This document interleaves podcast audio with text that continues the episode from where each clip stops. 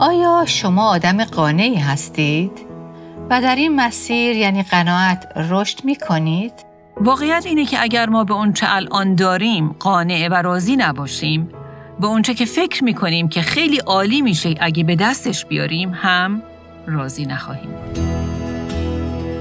با سلام با برنامه دیگر از پادکست دلهایمان احیا کن با صدای سابرینا اصلان در خدمت شما عزیزان شنونده هستیم.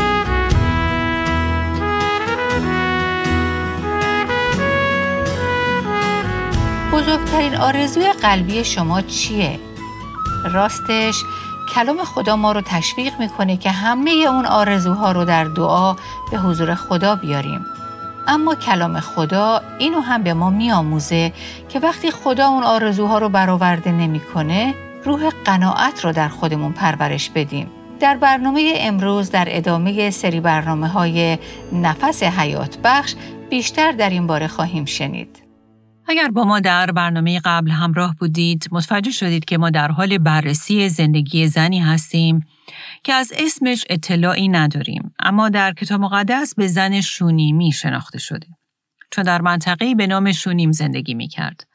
داستان این زن در دوم پادشاهان فصل چهار نوشته شده و همونطور که در برنامه قبل هم دیدیم او زنی ثروتمند بود که همراه با شوهرش در خونشون رو بر الیشع نبی باز می‌کنن و با روحیه بسیار مهمان نواز از او پذیرایی می‌کنن.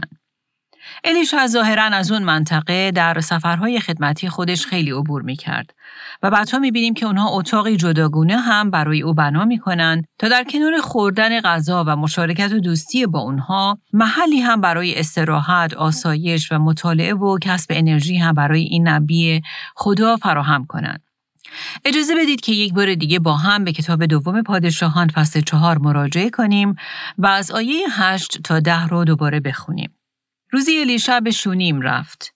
در آنجا زن ثروتمندی زندگی می کرد. او با اصرار او را یعنی الیشع رو به غذا خوردن دعوت کرد.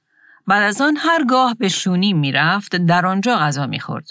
او به شوهرش گفت من مطمئن هستم این مرد که همیشه به اینجا می آید مرد مقدس خداست. بیا روی بام اتاق کوچکی بسازیم و در آن تخت و میز و صندلی و چراغی بگذاریم تا او هرگاه به اینجا می آید بتواند در آنجا بماند. این آیات به طور واضح روحیه و قلب مهمان نواز، مهربان و پر از سخاوت اونها رو برای ما به تصویر می‌کشه. و این روحیه من رو به یاد جملات پولس رسول میندازه که اونها رو خطاب به فلیمون می نویسه. در آیه هفت از نامه پولس به فلیمون می‌خونیم زیرا که مرا خوشی کامل و تسلی رخ نمود از محبت تو از آن رو که دلهای مقدسین از تو ای برادر استراحت میپذیرند. ترجمه دیگه ای کتاب مقدس این آیه رو اینطور می نویسه. ای برادر محبت تو برای من شادی عظیم و دلگرمی بسیار پدید آورده است. زیرا دلهای مقدسین به وسیله تو نیروی تازه گرفته است. و من فکر کنم که الیشا هم همین شهادت رو درباره زن شونیمی و شوهرش می‌داد که ای خواهر و برادر عزیز محبت شما چقدر مایه شادی عظیم و دلگرمی من شده و مهربانی، سخاوت و مهمان نوازی شما تراوت و تازگی به من بخشیده. و این در واقع اون روحیه و ارتباطیه که بین ایمانداران به عنوان اعضای خانواده الهی باید برقرار باشه. چون پولس بلافاصله به این موضوع اشاره می‌کنه که دلهای سایر مقدسین هم از تو و محبتت استراحت و نیروی تازه گرفته. و عزیزان بیاد داشته باشیم که خدمت مهمان نوازی، خدمت ترابط و تازگی و نیروی تازه بخشیدن به دیگرانه. که البته در این بین باید این حقیقت رو هم به یاد بیاریم که وقتی صحبت از مهمان نوازی میشه منظور این نیست که حتما یک سفره رنگارنگ و مجلل با ده جور غذا تهیه کنیم و اگر چیزی به غیر از این باشه پس نباید دیگه اسم اون رو مهمان نوازی گذاشت. در واقع مهمان نوازی که کلام خدا به اون اشاره می‌کنه می‌تونه توأم با غذایی بسیار ساده باشه. اما مشارکت و مصاحبت و ارتباطی بسیار محبتانه بین افراد ایجاد کنه. مهمان نوازی کتاب مقدسی مهمان نوازی نیست که ما در اون نیاز داشته باشیم که حتما خونمون مثل آینه برق بزنه و بسیار مرتب و بدون هر نوع ریخت و پاش باشه و در نهایت دکوراسیون اتاقها مثل عکس روی مجلات دکور خونه باشه چون واقعیت اینه که امکان نداره که در خونه ای مردم و بهتر بگیم موجودات زنده زندگی کنن اما اونجا هیچ وقت به هم نخوره و دست نخورده و مرتب باقی بمونه. البته منظور این نیست که ما به نظم و ترتیب و پاکیزگی و نظافت اونجا اهمیت ندیم. ولی باید به یاد هم داشته باشیم که این موضوع نباید فرصتی رو که ما می‌تونستیم در اون از کسی مهمون نوازی کنیم و با اونها فرصت مشارکت و دوستی ایجاد کنیم رو از دست بدیم. چرا؟ چون خب خونه ما شبیه دکوراسیون مجلات دکور خونه نیست. به یاد داشته باشیم که مهمان نوازی درست کتاب مقدسی انعکاسی از قلب خدا نسبت به دیگرانه. یکی از نویسندگان مسیحی میگه هنگامی که ما نسبت به دیگران نیکویی می‌کنیم ما همیشه خودمان را در مسیری قرار می‌دهیم که با نوعی نیکویی خودمان هم رو برو شویم. و این اون چیزی بود که برای این زن شونیمی اتفاق افتاد. و از الیشع نبی به طرق مختلف مهمان نوازی کرد و بعدها بدون اینکه انتظار داشته باشه برکت این کار به سوی خود او برمیگرده. حالا بیاید ببینیم چگونه. بیاید با هم به ادامه این داستان در دوم پادشاهان فصل چهارم بپردازیم. از آیه 11 به بعد می‌خونیم روزی الیشع به شونیم بازگشت و به اتاق خود رفت تا استراحت کند. او به خدمتکار خود جیهزی گفت برو آن زن را صدا کن. هنگامی که زن آمد، الیشا به جیهزی گفت از او بپرس در عوض زحماتی که برای ما متحمل شده چه کار می توانم برای او بکنم؟ آیا پیامی برای پادشاه و فرمانده ارتش دارد؟ زن پاسخ داد من در میان اقوام خود زندگی می کنم و نیازی ندارم. این زن در همه این دورانی که الیشا و خادمش در خونه اون مونده بودن هیچ پولی از اونها مطالبه نکرده بود یا مثلا در عوض خدمتی که برای اونها انجام داده بود هیچ درخواستی از اونها نکرده بود. در واقع او هر کاری که کرده بود بدون انتظار عوض انجام داده بود. و با قلبی مهربان و خدمتگذار فقط خواسته بود که الیشا رو برکت بده و هر چه که در تواناییش هست برای این خادمی که در واقع خادم خدا بود انجام بده. اما الیشا هم در مقابل نسبت به این لطف و مهربانی که این زن و شوهر نسبت به او انجام دادن بی تفاوت و بی نیست. او مهمانیه که برای پذیرایی و اونچه که این زن براش انجام داده قدردان و متشکره. در واقع او تحت تأثیر مهربانی و لطف شگفتانگیز این زن قرار گرفته و از کنار اون با بی رد نمیشه. و برابر این از او سوال می‌کنه که آیا چیزی هست که توسط انجام اون بتونه باعث برکت این زن بشه؟ اما واقعا برای زنی ثروتمند که ظاهرا همه چیز در زندگی داشت چه ای برای تشکر از او می‌شد تهیه کرد؟ الیشا ظاهرا به نتیجه ای نمی‌رسه و برابر این خدمتکار خودش رو میفرسته تا به این زن بگه زحمت بسیار برای ما کشیدی. حالا چه می‌تونیم برات بکنیم؟ آیا چیزی هست که توسط اون بتونیم تو رو برکت بدیم؟ آیا می‌خوای ما درباره تو با پادشاه صحبت کنیم و سفارشت رو به او بکنیم؟ الیشا پادشاه وقت اسرائیل که یهورام پادشاه باشه رو میشناخت. او در واقع پسر اخاب یکی از شریرترین پادشاهان اسرائیل بود. اگر ما به یک فصل قبل یعنی دوم پادشاهان فصل سوم برگردیم در اونجا خواهیم دید که در واقع یهورام پادشاه یک جورایی مدیون الیشع بود. در واقع در جریاناتی که قبلا اتفاق افتاده بود، الیشع به داد پادشاه رسیده بود. ولی ببینیم چطور.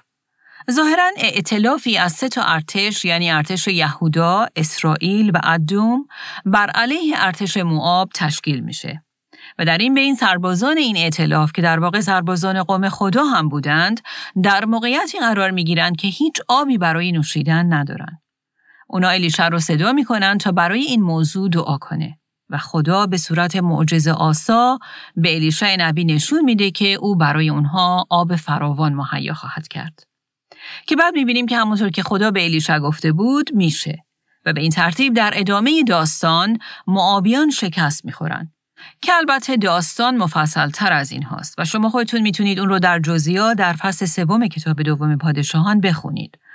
اما اونچه که مسلمه اینه که خدا از الیشا استفاده می‌کنه تا اسرائیلیان پیروزمندانه این جنگ رو ببرن. و برای همین یهورام پادشاه در این پیروزی عظیم خیلی مدیون الیشع بود برای همینه که الیشا به این زن شونیمی میگه که اگر در موردی با مشکلی برخوردی می‌تونم سفارشت رو به پادشاه یا فرمانده ارتش بکنم چون او می‌دونست که پادشاه در پی فرصتیه که پاسخ لطفی رو که الیشا در حق او کرده بود رو بده. و حالا تصور کنید چه فرصت طلایی به این زن داده شده بود. این چیز کمی نبود که تو این موقعیت رو داشته باشی که هر چی که می‌خوای رو حالا از پادشاه درخواست کنی. بهتر از این دیگه نمی‌شد. این بهترین فرصت بود که این زن به ثروت خودش اضافه کنه. پول بیشتر، خونه بزرگتر و اموال و املاک بیشتر. اما ما می‌بینیم که او در جواب به سادگی میگه من در میان اقوام و کسان خودم منزل دارم و در واقع به چیزی نیاز ندارم. بعد الیشا به جیهزی میگه پس برای این زن چه باید کرد؟ و جیهزی به او پاسخ میده این زن پسری ندارد و شوهرش سال خورده است. همطور که می‌بینید این آیا درباره زن شونیمی اطلاعات بیشتری در اختیار ما می‌ذارن.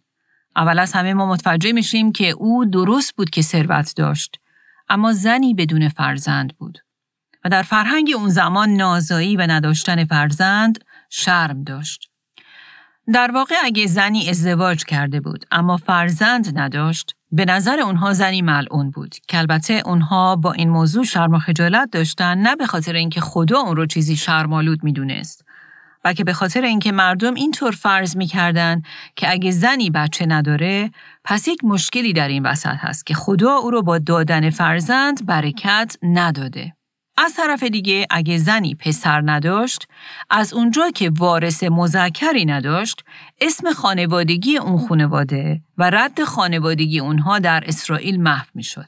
احتمال اینکه این شوهر زودتر از این زن بمیره زیادتر بود و این باعث می شد که او بدون اینکه پسری داشته باشه بیوه بشه. بنابراین نداشتن فرزند در اون فرهنگ موضوعی بسیار جدی تلقی می شد و به همین دلیل این زن شونیمی از لحاظ منطقی و انسانی دلایل موجه زیادی داشت که با روحیه بیقرار و تلخ از اتفاقی که براش رقم خورده بود شکوه و شکایت سر بده. برای خودش احساس تأسف کنه و یه روحیه زیاده خواهی، هرس و عدم قناعت رو در خودش پرورش بده. اما برعکس ما در اینجا با زنی برمیخوریم که نسبت به اونچه که داره خیلی قانع و راضیه. در واقع اون معتقده که او واقعا همه اونچه رو که به اون نیاز داره رو داره. توجه کنید وقتی که الیشا بهش میگه که چه می‌خواهی برایت بکنیم او پاسخ میده من به چیزی نیاز ندارم. من در بین اقوامم ساکن هستم و در واقع می‌خواد بگه که من حمایت و پشتیبانی اونها رو دارم و به چیزی نیاز ندارم. که البته در آینده خواهیم دید که زمانی هم می‌رسه که او این حمایت رو از دست میده. اما با این وجود دوباره خدا معجزه آسا براش مهیا می‌کنه و همه نیازهاش رو رفع می‌کنه. ولی حالا در حال حاضر او همه چیز داره و به اونچه داره هم کاملا قانعه. او شوهر داره، خونه داره و در نهایت تمرکزش رو بر اونچه که نداره یعنی فرزند نمی‌ذاره. و از این فصل زندگیش با همه ایراد و نقص و کمبودی که ممکنه داشته باشه استفاده بهینه می‌کنه تا دیگران رو خدمت کنه و به نیاز کسایی که خدا بر سر راهش می‌ذاره رسیدگی کنه. او زنیه که اجازه نمیده که نداشته هاش او رو از پا در بیارن و در واقع نداشته هاش او رو از داشته ها و نکات قوتش منحرف کنن. بله اون نمی‌ذاره که نداشتن فرزند او رو از اونچه که داره و می‌تونه به دیگران بده باز بداره. او زنیه که به دیگران زندگی و نشاط میده و با فراهم کردن خانه و آشیانه امر برای شوهرش و همینطور دیگران و خدمت کردن به اونها نشون میده که اگر چه فرزند نداره اما خیلی چیزهای با ارزش دیگه ای داره. ما در این زن به خاطر نداشته هاش که همان نداشتن فرزند باشه به هیچ وجه شواهدی از تلخی و عدم قناعت نمی بینیم. و سوال اینه که آیا من و شما این چنین نقطه نظری داریم؟ آیا قانع بودن به داشته ها در ما دیده میشه؟ یا با تمرکز دائمی بر نداشته هامون همیشه به دنبال بیشتر و بیشتر هستیم؟ اگر امروز این سوالی رو که الیشا از این زن کرد از ما بپرسن یعنی چه می‌خواهی برایت بکنم؟ ما چه پاسخی خواهیم داد؟ چه آرزوهای قلبی در دلمون داریم؟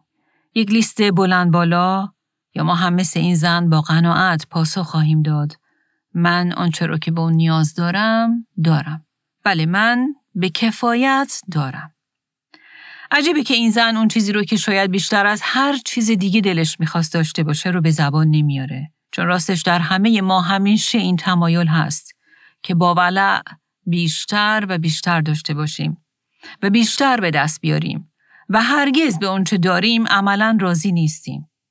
بسیاری از ما هیچ وقت اونچه رو داریم کافی نمی‌دونیم. هیچ وقت. حتی در داشته هایی مثل لباس ما معمولا به اون لباس هایی که از پارسال داریم راضی هستیم تا اینکه مد امسال رو می‌بینیم و حالا دلمون اونها رو هم می‌خواد. اما واقعیت اینه که اگر ما به اونچه الان داریم قانع و راضی نباشیم به اونچه که فکر می‌کنیم که خیلی عالی میشه اگه به دستش بیاریم هم راضی نخواهیم بود. اما اونچه در این زن کاملا مشهوده اینه که او قلبی پر از قناعت رو در خودش پرورش داده. بله قناعت.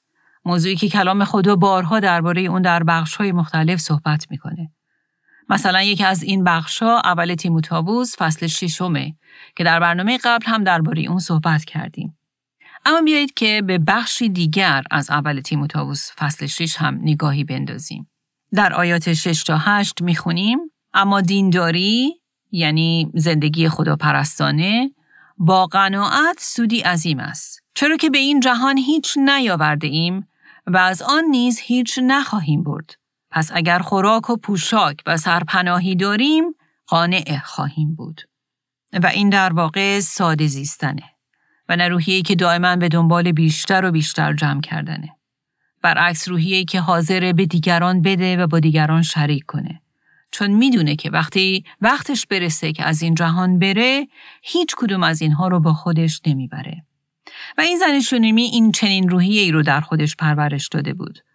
چون به نظر من نگاهش نه بر چیزهای زودگذر این دنیا بلکه بر خود خدا و شخصیت ابدی او بود. در ادامه این داستان ما دیدیم که الیشا می‌پرسه پس برای این زن چه باید کرد؟ و جیهزی هم پاسخ میده که این زن پسری ندارد و شوهرش هم سال خورده است. در واقع جیهزی به او میگه که به نظر می‌رسه که بهترین چیزی که می‌تونست برای این زن اتفاق بیفته اینه که او بچه دار می‌شد و یک پسر میداشت. اما متاسفانه از لحاظ انسانی هیچ امکانی وجود نداره که او بتونه صاحب فرزند بشه. از هیچ کس هیچ کاری بر نمیاد. نه از دست تو و من و نه از دست این زن و نه شوهرش هیچ کاری بر نمیاد. او نازاست و شوهرش هم پیر و سال خورده است. اما الیشا در آیه 15 میگه او را بخوان و بعد در ادامه می‌خونیم پس زن را فرا خواند و او در آستانه در ایستاد. الیشا گفت سال آینده همین هنگام پسری در آغوش خواهی داشت. آیا به دارید که قبلا درباره پاداش مهمان نوازی صحبت کردیم؟ واقعا چه خبر شگفت انگیزی. این خبر آخرین چیزی بود که این زن ممکن بود تصور کنه از الیشا بشنوه. اما الیشا نبی نقشه ای رو که خدا برای این زن داشت رو کشف کرده بود.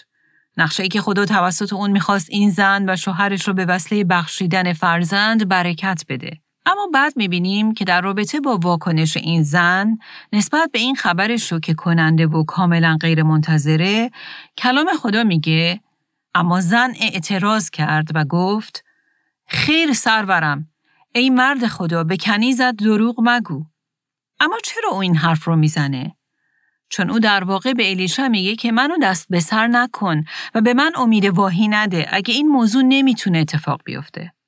اما ما در آیه 17 می‌بینیم که نه. این وعده وعید علکی و یک سری حرفهای واهی نبود. در این آیه می‌خونیم اما آن زن آبستن شد و همان گونه که الیشا به او گفته بود سال بعد حوالی همان ایام پسری بزاد. ما دقیقا شرایط این زن رو نمی‌دونیم. شاید او هم مثل شوهرش پیر شده بود و از زمان باربریش گذشته بود. اما در هر صورت او تا حالا موفق به داشتن فرزند نشده بود. و همونطور که قبلا هم گفتیم این آرزوی هر زن یهودی بود که صاحب فرزند بشه چون این نشانه برکت خدا در زندگیش بود. اما او در این لحظه در موقعیتی بود که دیگه منطقی نمی‌دید که برای بچه دار شدن امیدوار باشه. و ظاهرا دیگه او از برآورده شدن این آرزو قطع امید کرده بود. ولی واقعیت اینه که خدا از همه آرزوهای برآورده نشده ما با خبره.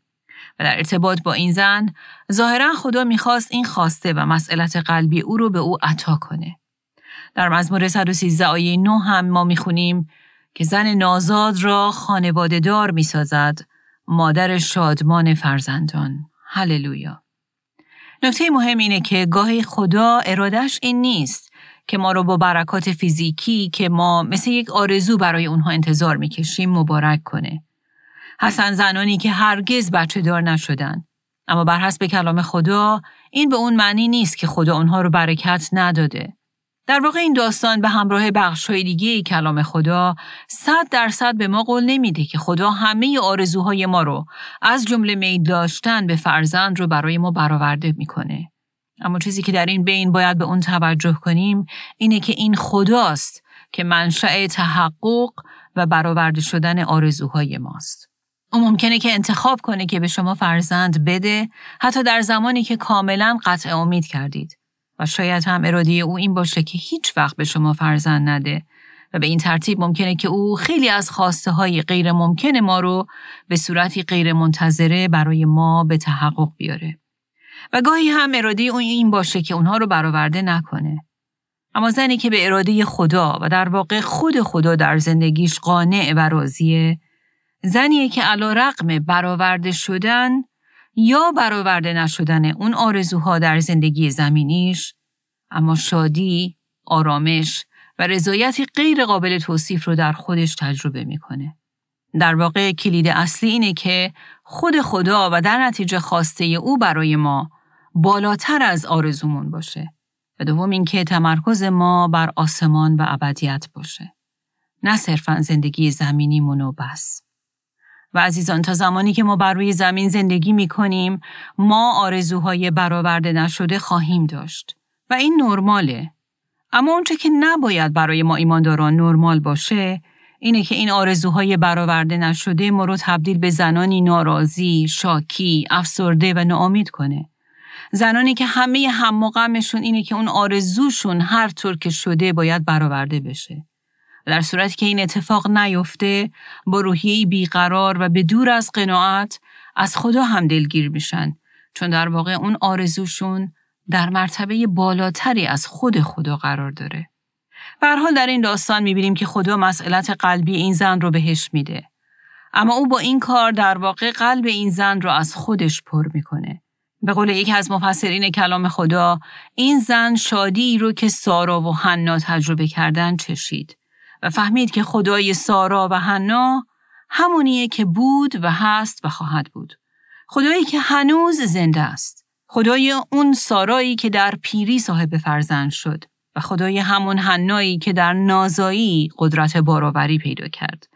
و حالا خدا در حکمت و تدارک خودش برای جلال نام خودش اراده کرده بود که در جایی که از لحاظ انسانی همه چیز محال و غیر ممکن به نظر می رسید این زن شونیمی رو هم با دادن فرزند برکت بده. چیزی که او اصلا انتظارش رو نداشت و در بزرگترین رویاهاش هم نمی گنجید. و حالا تصور کنید که این واقعه چه تغییراتی در زندگی او و شوهرش ایجاد می کرد. این بچه در خانواده‌ای به دنیا می اومد که در اون سالها به نبود بچه عادت کرده بودند و با این حقیقت خودشون رو سازش داده بودند. اما حالا این هدیه چه شادی زاید الوصفی در اون خونه ایجاد کرده بود. شادی که در واقع دست خدا در اون دیده می‌شد چون خود خدا اون رو به این زن داده بود. خدا در واقع برای این زن که خونه و کاشانه کوچیک برای الیشع نبی اسرائیل ساخته بود حالا خونه و خانواده ای بنا کرد که رد اون تا نسلهای آینده در اسرائیل ادامه داشته باشه. زنی که با سخاوت و مهربانی به دیگران بخشید و حالا خودش دریافت کننده هدیه ای از دست سخاوتمند و مهربان خدا شد. و زنی که در خونش زندگی راحتی به دیگران داد، حالا در خونش دریافت کننده هدیه زندگی از دستهای خدای زنده شد. بله خدا گشاده دستی و روحیه مهربان و پر از خدمت او نسبت به خادم خدا رو پاداش داد. و ما با این اصل در کلام خدا بارها رو برو میشیم. مثلا در ابرانیان فصل 6 آیه 10 می‌خونیم زیرا خدا بی انصاف نیست که عمل شما و محبتی را که به خاطر نام او در خدمت به مقدسین نشان داده و می دهید فراموش کند. بله عزیزان خدا از خدمت ما و طرز خدمت ما آگاهی کامل داره. او می‌دونه که در پشت صحنه جایی که هیچ کس دیگه شما رو نمی‌بینه و هیچ کس برای شما دست نمی‌زنه شما چطور خدمت می‌کنید. اوست که انگیزه های قلبی خالصانه و اعمال فداکارانه شما رو می‌بینه و نسبت به اونها بی تفاوت نیست و فراموش نمی‌کنه. اوست که شما رو پاداش خواهد داد. کلام خدا در امثال سلیمان فصل 11 آیه 25 میگه شخص سخاوتمند فراوان خواهد داشت و آنکه سیراب می کند خود نیز سیراب خواهد شد. و یا خود مسیح در لوقا فصل ششم میگه بدهید که به شما داده خواهد شد. اما حالا اگه دوباره برگردیم به داستان زن شونیمی می‌بینیم که این بخش از کلام خدا به ما یادآوری می‌کنه که برای خدا هیچ چیز مشکل نیست و هیچ آرزویی وجود نداره که خدا توانایی برآورده کردن و تحقق بخشیدن اون رو نداشته باشه. اما اون زمان این کار رو می‌کنه که می‌دونه که با انجام اون نامش به بهترین نحو جلال پیدا می‌کنه و اون آرزوی برآورده شده به نفع ما فرزندانشه. در اون صورت او با توانایی مطلق و فوق طبیعی خودش وارد عمل میشه و در تدارک الهی خودش مسئلت قلبی ما رو به ما عطا می‌کنه. اما در این حال حتی اگر او هیچگاه اون آرزوهای برآورده نشده زندگی ما رو به ما نده دوباره دلیلش اینه که او قصد داره که طور دیگه ای نام خودش رو جلال بده و از راه دیگه ای بزرگی، عظمت و محبت خودش رو به نمایش بگذاره و این خودش نشون میده که ما می‌تونیم با اطمینان قلبی به او و تدارکات او و وقتهای او اعتماد کنیم. بنابراین مراقب باشید. زندگی این زن شونیمی این پیغام رو به شما میده که از خدا بپرسید که در این فصل از زندگیتون چطور می‌تونید در ملکوت او دهنده ای با سخاوت باشید. بله از او بخواید تا به شما نشون بده که چطور داشته های خودتون رو برای برکت دادن دیگران به کار ببرید و به این ترتیب وسیله برای جاری شدن فیض و مهربانی خدا در زندگی اونها باشید. و عزیزان مراقب باشید که ببینید خدا چطور در حینی که دیگران رو خدمت کردید و برکت دادید برکات خودش رو در زندگی خود شما جاری می‌کنه. در این حال این زن شنیمی به من و شما گویزد می‌کنه که لازم نیست ما هیچ فصلی از زندگیمون رو در ناله و شکایت و قرقر برای اونچه نداریم تلف کنیم. آیا ما دائما بر آنچه آرزو می کردیم داشته باشیم اما نداریم؟ و یا بر آنچه که آرزو می کردیم نداشته باشیم اما حالا وبال گردن ما شده تمرکز می کنیم؟ بله عزیزان به یاد داشته باشیم. خدا نمی‌خواد که با این طرز تفکر ما هیچ بخشی از زندگیمون رو تلف کنیم. او می‌خواد در این فصل از زندگی که الان در این لحظه در اون هستیم نه بر نداشته ها بلکه با قناعت به آنچه داریم تمرکز کنیم و از این موقعیت حد اکثر استفاده رو برای جلال دادن نام خدا بکنیم.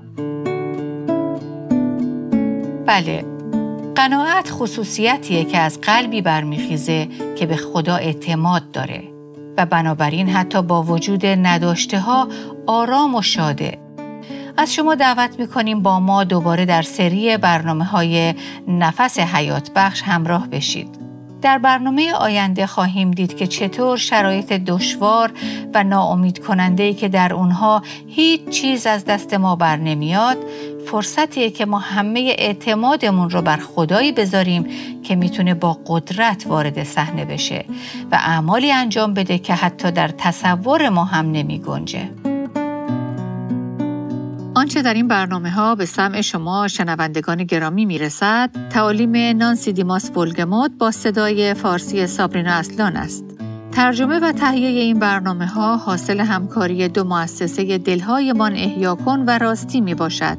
برای شنیدن یا بارگزاری سایر برنامه ها می توانید به تارنمای دلهایمان احیا کن مراجعه کنید.